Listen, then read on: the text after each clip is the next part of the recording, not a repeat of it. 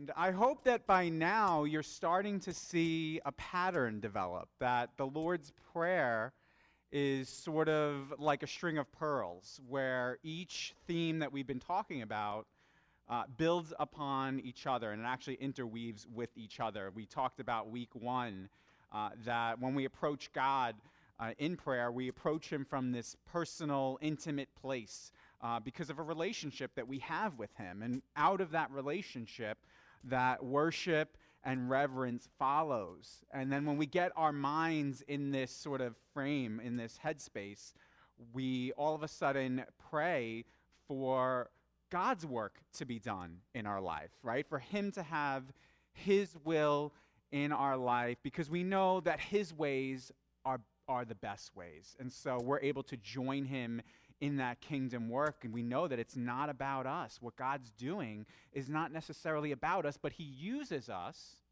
to be part of his story. And so today, uh, we are about the midway point, about the halfway point of the Lord's Prayer.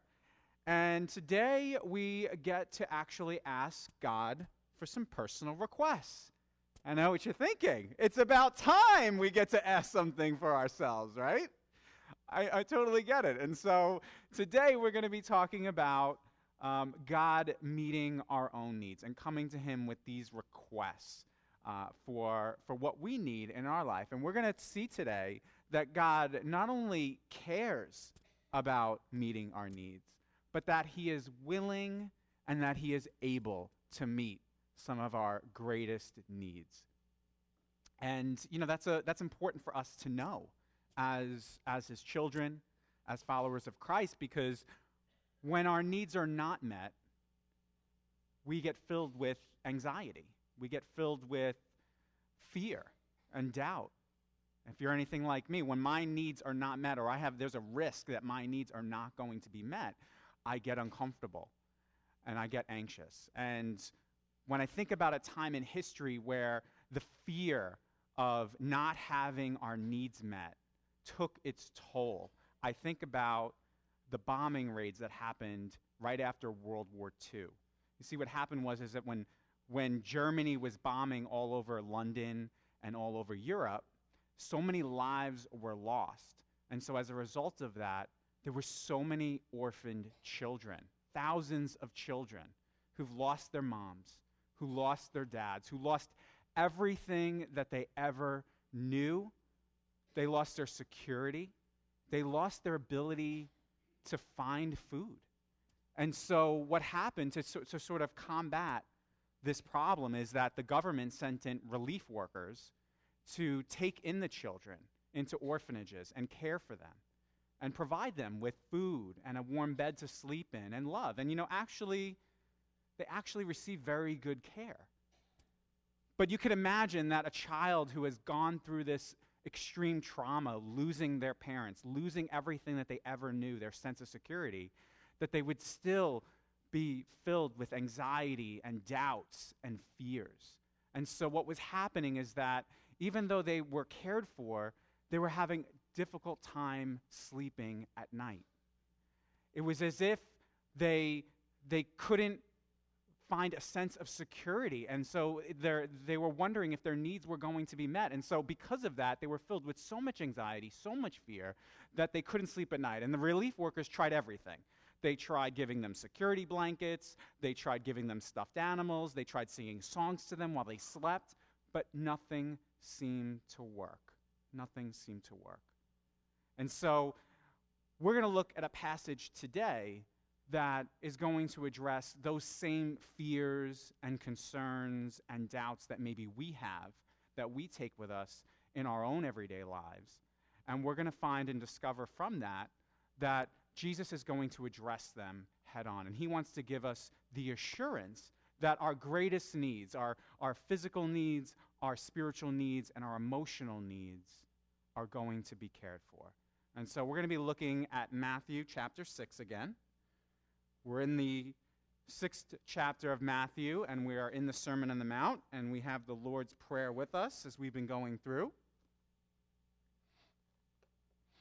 And so we get to this point in the Lord's Prayer. We're going to be reading from verse eleven.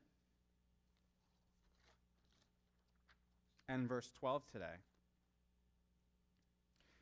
So we read in verse eleven and twelve, and the verses are up on the screen. Give us today our daily bread, and forgive us our debts as we also have forgiven our debtors. So we see in today's verses eleven and twelve, we actually see two petitions, two requests. Give us today our daily bread, and forgive us of our debts. And what I want us to discover today are three truths that come out of the text that, if you follow along with me, are going to give us the assurance that we are looking for to calm our greatest anxieties and fears. And so the three truths that we're going to look at today is, one, God assures our provision. God assures our provision. The second is that God secures our salvation. And the third is that God restores our condition. God restores our condition. So let's look at the first one together. God assures our provision. So we see the first verse of verse eleven, give us today our daily bread. Now you might be wondering, what's with all the bread up here? I'm just trying to make you guys hungry. And you can help yourself afterwards if you like. It's from a really good bakery by my house. Um, but bread, bread is, throughout scriptures, but even in our culture, has been synonymous with provision. We think in our culture, we think of money, bread. We think of someone as being a breadwinner, right? Well, in the Bible and Jewish times, when, Jew- when Jesus was speaking these words, bread was also a symbol of provision. It, bread was a staple in the Jewish diet. Now, I know some of you, and Sid just mentioned to me that he's on this intermittent fasting diet that, you know, carbs are bad, right? Bread is bad. We avoid it at all costs, right? But bread has always been synonymous with provision, and it's been a staple in the Jewish diet. And so when we talk about bread, and we look at it in light of Scripture, we always look at it in light of provision, providing for our physical needs, uh, as well as our spiritual needs. We know that Jesus, later on, talked about him being the bread of life.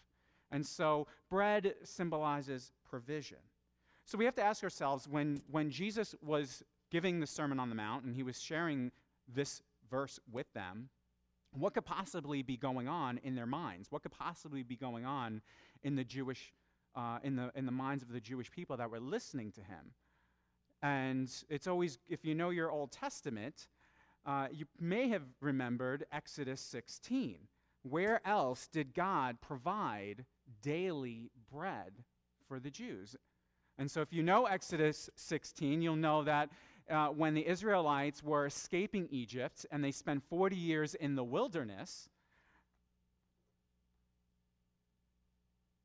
th- what happened was is they started to grumble and complain because they had no food.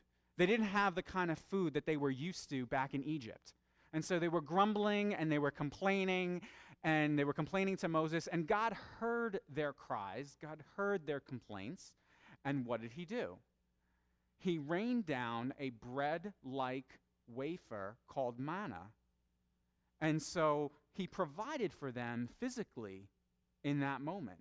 And so we see in this moment that although they were grumbling and they were complaining, God came through. God provided for what they needed most, and he gave them bread.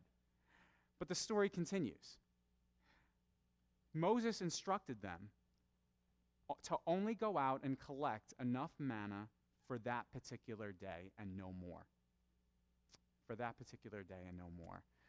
And although Moses instructed them to do that, some of them still went out and collected more than they needed and saved it for the next day.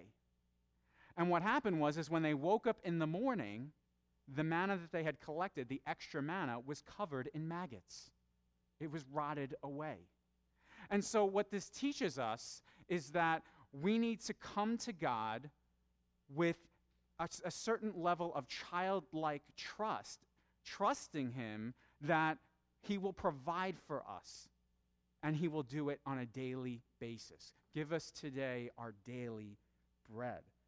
And yet, this childlike trust that the Israelites obviously didn't have, the, the Israelites gathered that extra manna because they had fear. They had fear that they wouldn't have enough. They had fear that maybe they didn't quite trust that God's ability to provide, or maybe his willingness to provide as well.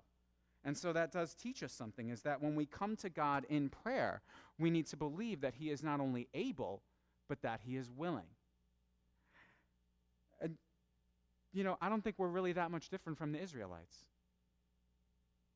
I don't know about you, but during the, co- the height of the covid nineteen pandemic, it was very difficult to try to find toilet paper and paper towels. I searched everywhere. I went to B J's, I went to Target, I went to my supermarket, and every single time I went there, the shelves were bare. They looked like that. Actually, worse than that. I never found that roll of toilet paper. I never found that roll of paper towels.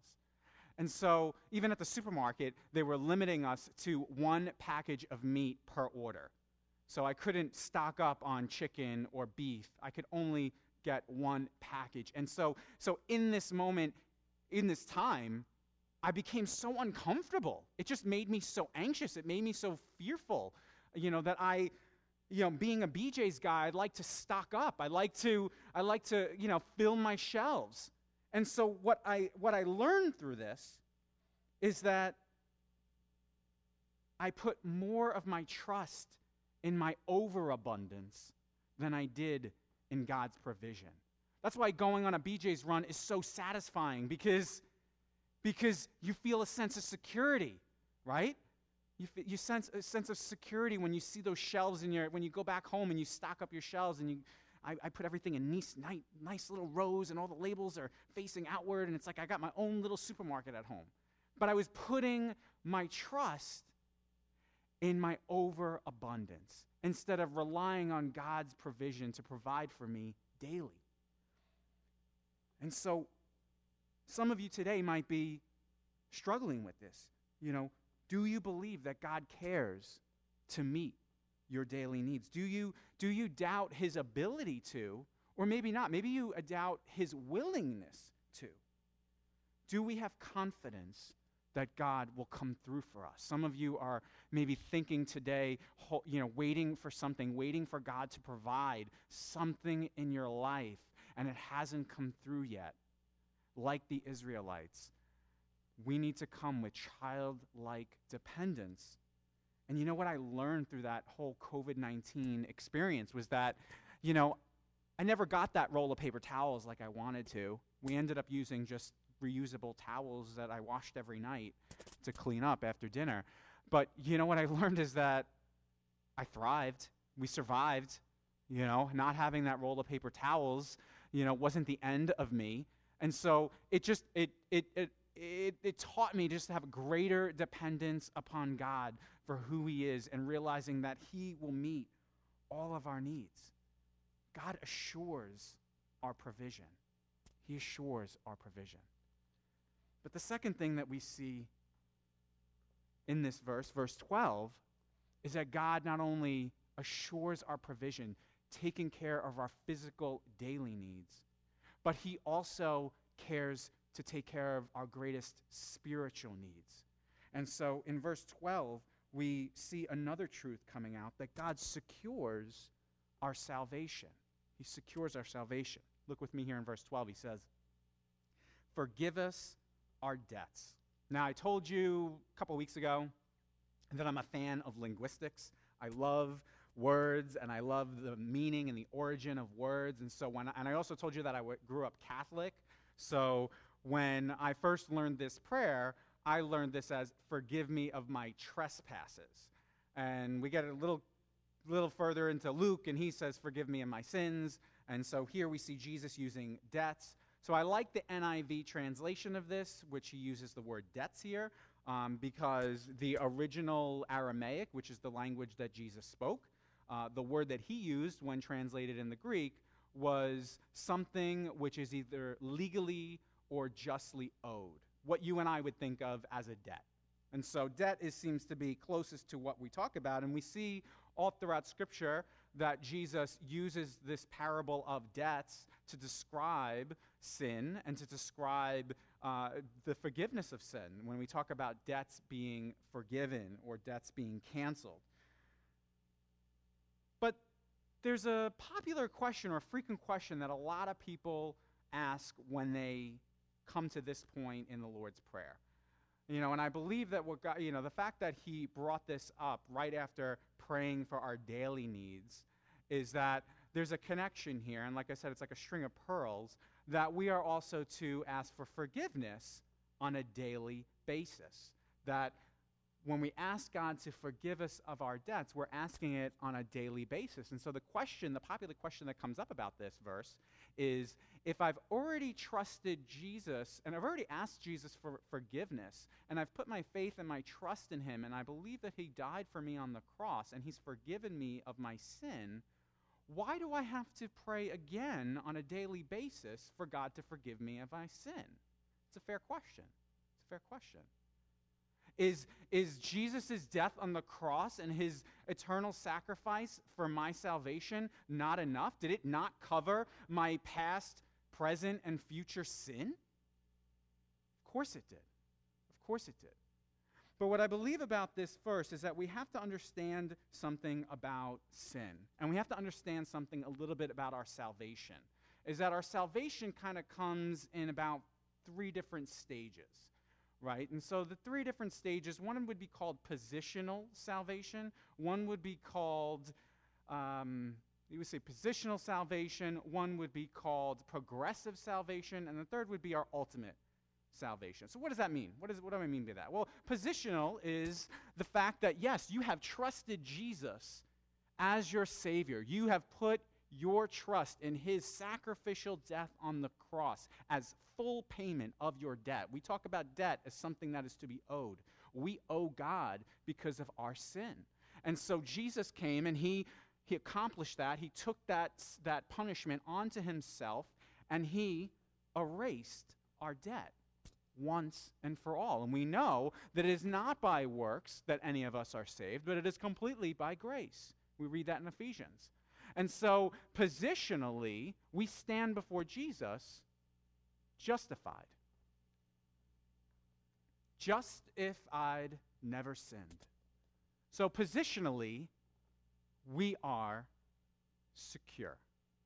Now, what I mean by prog- what I mean by progressive salvation is that just because we've come to Jesus and he's erased our sin, past, present, and future. We live in a world which is still unredeemed. And although, and, I, and maybe it's just me, but I did become a Christian and I still sin. I still sin. There's sin in the world. So my aim is to sin less. I'm not sinless, but I, my aim is to sin less. And I think all of you would probably agree on that, that we want to sin less than we do. And so that's the work of the Holy Spirit in our life. That's the sanctification process in our life, is that God is working in us through the Holy Spirit to make us more like his Son, to, to make us more into his image. And by doing that, he, you know, he tries to work this sin and these patterns of sin out in our life. And so it's there's a progression to our sin. But there's also ultimate salvation, which is the day we're all looking forward to. And that's the day when, you know, the everything will be restored and order will be restored and we will be taken away, taken out of this world of sin. It will be a glorious day. And so that's what I mean by these sort of these three stages of salvation and this question that comes up. And, and so what we see here is that when we come to Jesus, when we come to lo- the Lord in the Lord's Prayer and we ask God to forgive us of our sins, it's so that we can continually be washed and renewed and restored in our relationship with God, because ultimately sin is what se- separates our relationship with God. But yet still some people struggle with this. Some people still struggle with, you know, I'm I'm I'm having trouble with sin and I, I don't know what to do and I fear, you know, that my salvation is going to be taken from me. And so God wants to wants to assure us that we are secure in our salvation. And I think of a story by Watchman Nee. uh, where a recent, you know, I don't know if you know Watchman Nee, but he's a Chinese evangelist, and he told a story of a convert, a recent convert of Jesus Christ who came to him, and he said, I, I don't know what to do. I, I, I keep sinning, and I don't know what to do, and I pray, and I pray, and I pray, and I, I just can't stop, and I'm afraid I'm, I've lost my salvation. And he says, let me tell you a story. He's like, I have a dog. He's like, my dog is the best dog. He does everything I tell him to do. He sits when he's supposed to sit. He runs when he's supposed to run. He is a pure delight to me. He's like, but I also have a son, and he's a baby, and he's over there in the kitchen, and he's a mess, and he throws his food, and his clothes are a mess, and he stomps his feet, and he cries, and he whines. But he said this, who do you think when I die is going to inherit my kingdom? Not my dog, my son, because my son is my heir. And friends, we are Jesus Christ's heir. He didn't die for the dog. He died for us. And so as God's heir, as Jesus' heir, we get to inherit the kingdom of God. And so Jesus secures our salvation.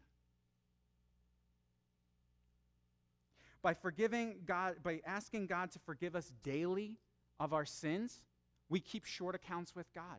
That's really what it's all about.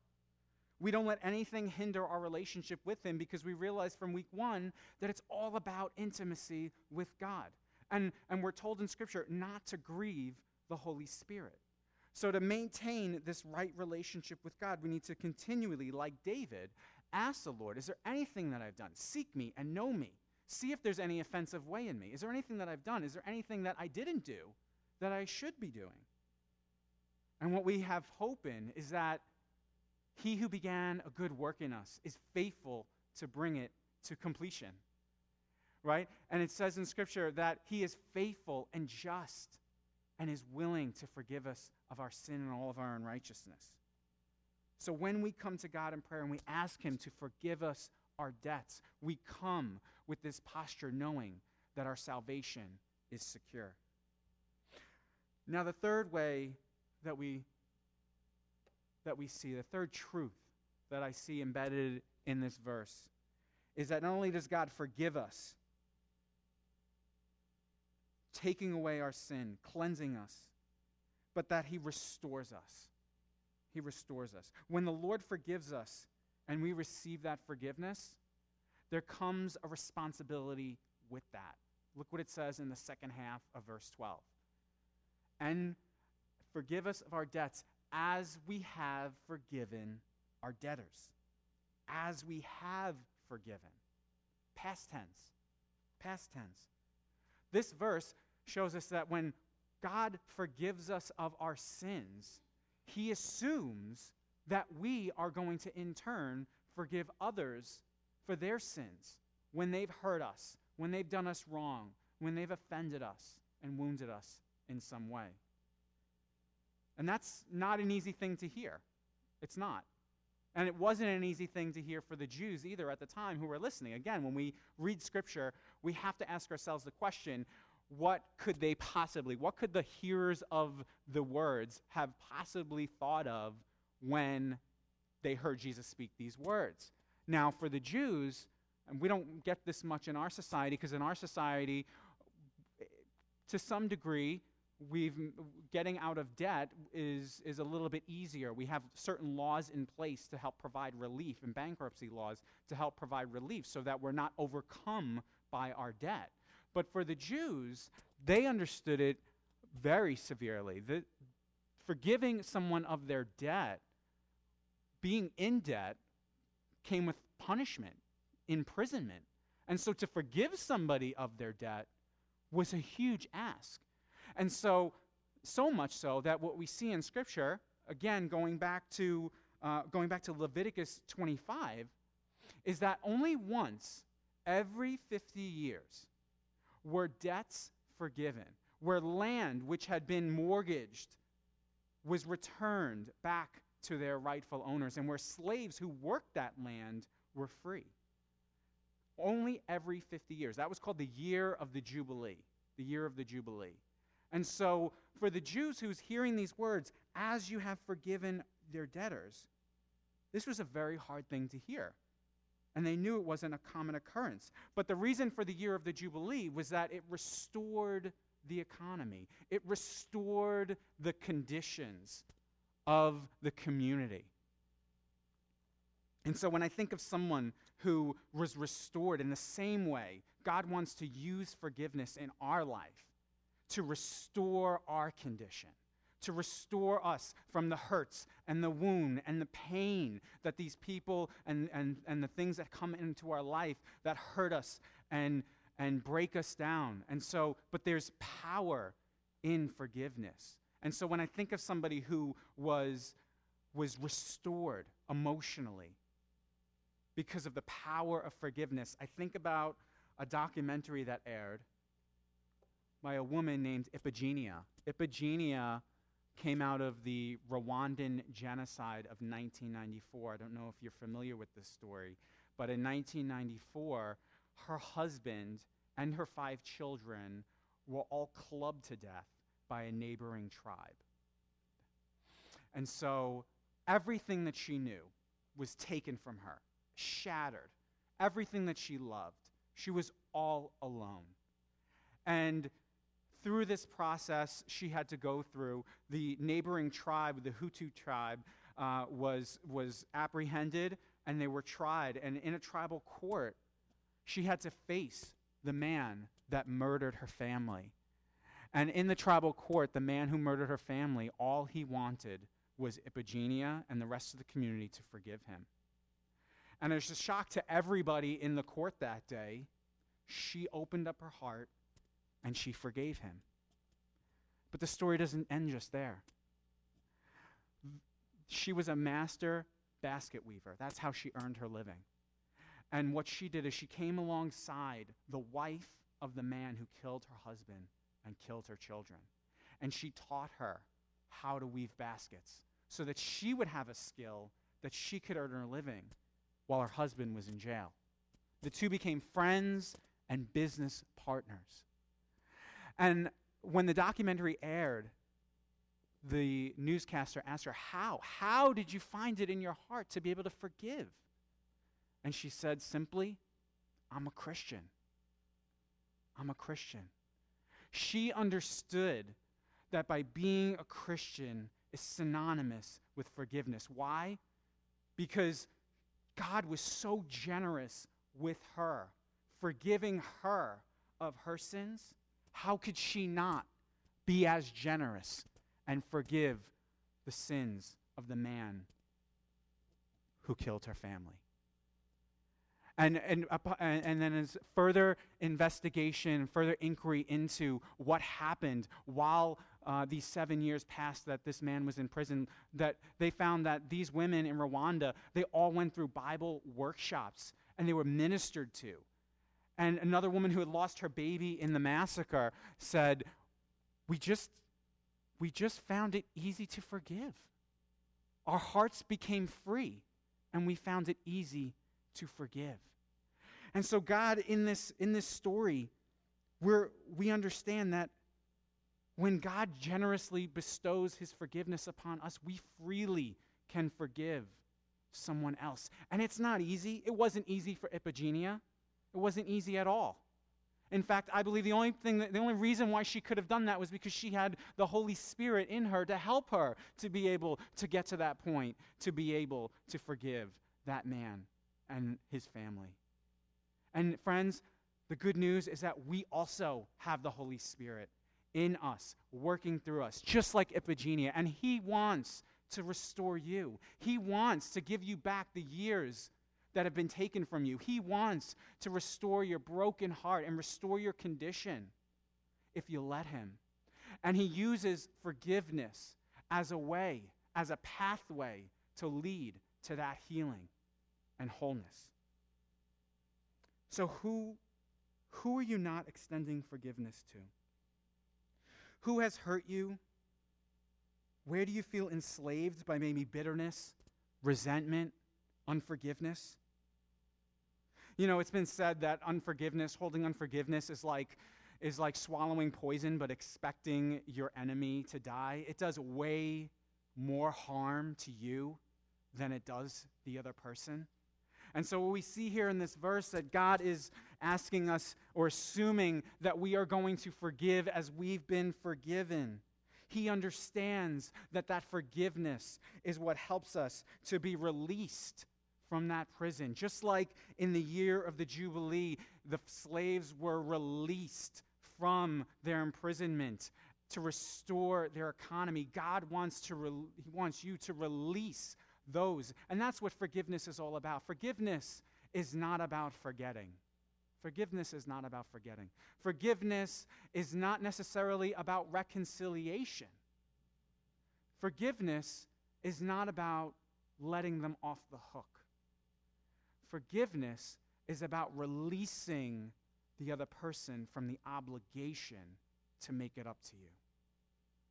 In the same way that Jesus released you from your obligation to make it up to him.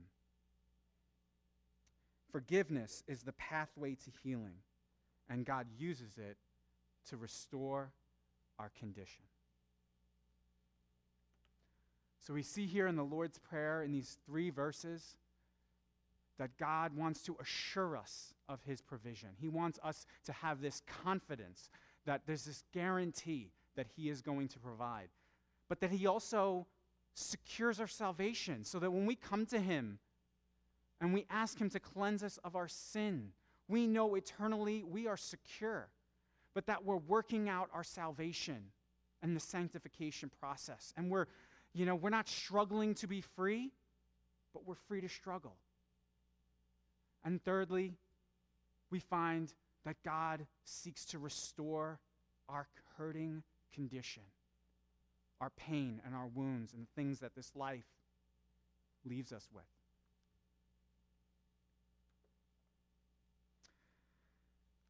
What was interesting about that story from World War Two about those orphans was that after trying everything to help these children sleep through the night, one of the relief workers had a brilliant idea.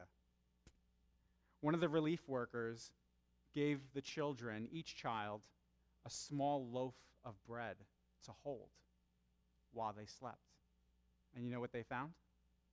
They were able to sleep through the night.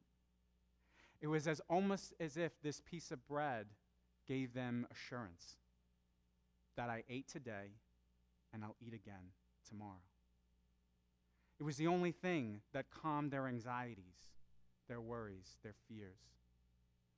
And so what if we, what if we went to sleep every night knowing that Jesus is holding on to us? That he's guaranteeing our provision, that our needs will be met, that, that, he's, that, our, that our salvation is secure in him, and that our emotional needs, just as much as our physical needs, matter to him, and he wants to restore us and make us whole again. We're going to sing a song. I'm going to invite the worship team to come forward, and they're going to lead us through a favorite hymn of mine, Blessed Assurance. And what I love about this song is that it just speaks of this assurance that we have in Jesus, that because of his sacrifice, because of the work that he's done on the cross for us in, pay, in paying our debts, that we can be assured of our salvation. And what we see from not only this song, but also from this passage, is that the Lord is able and willing and desiring to meet all of our greatest needs. God bless.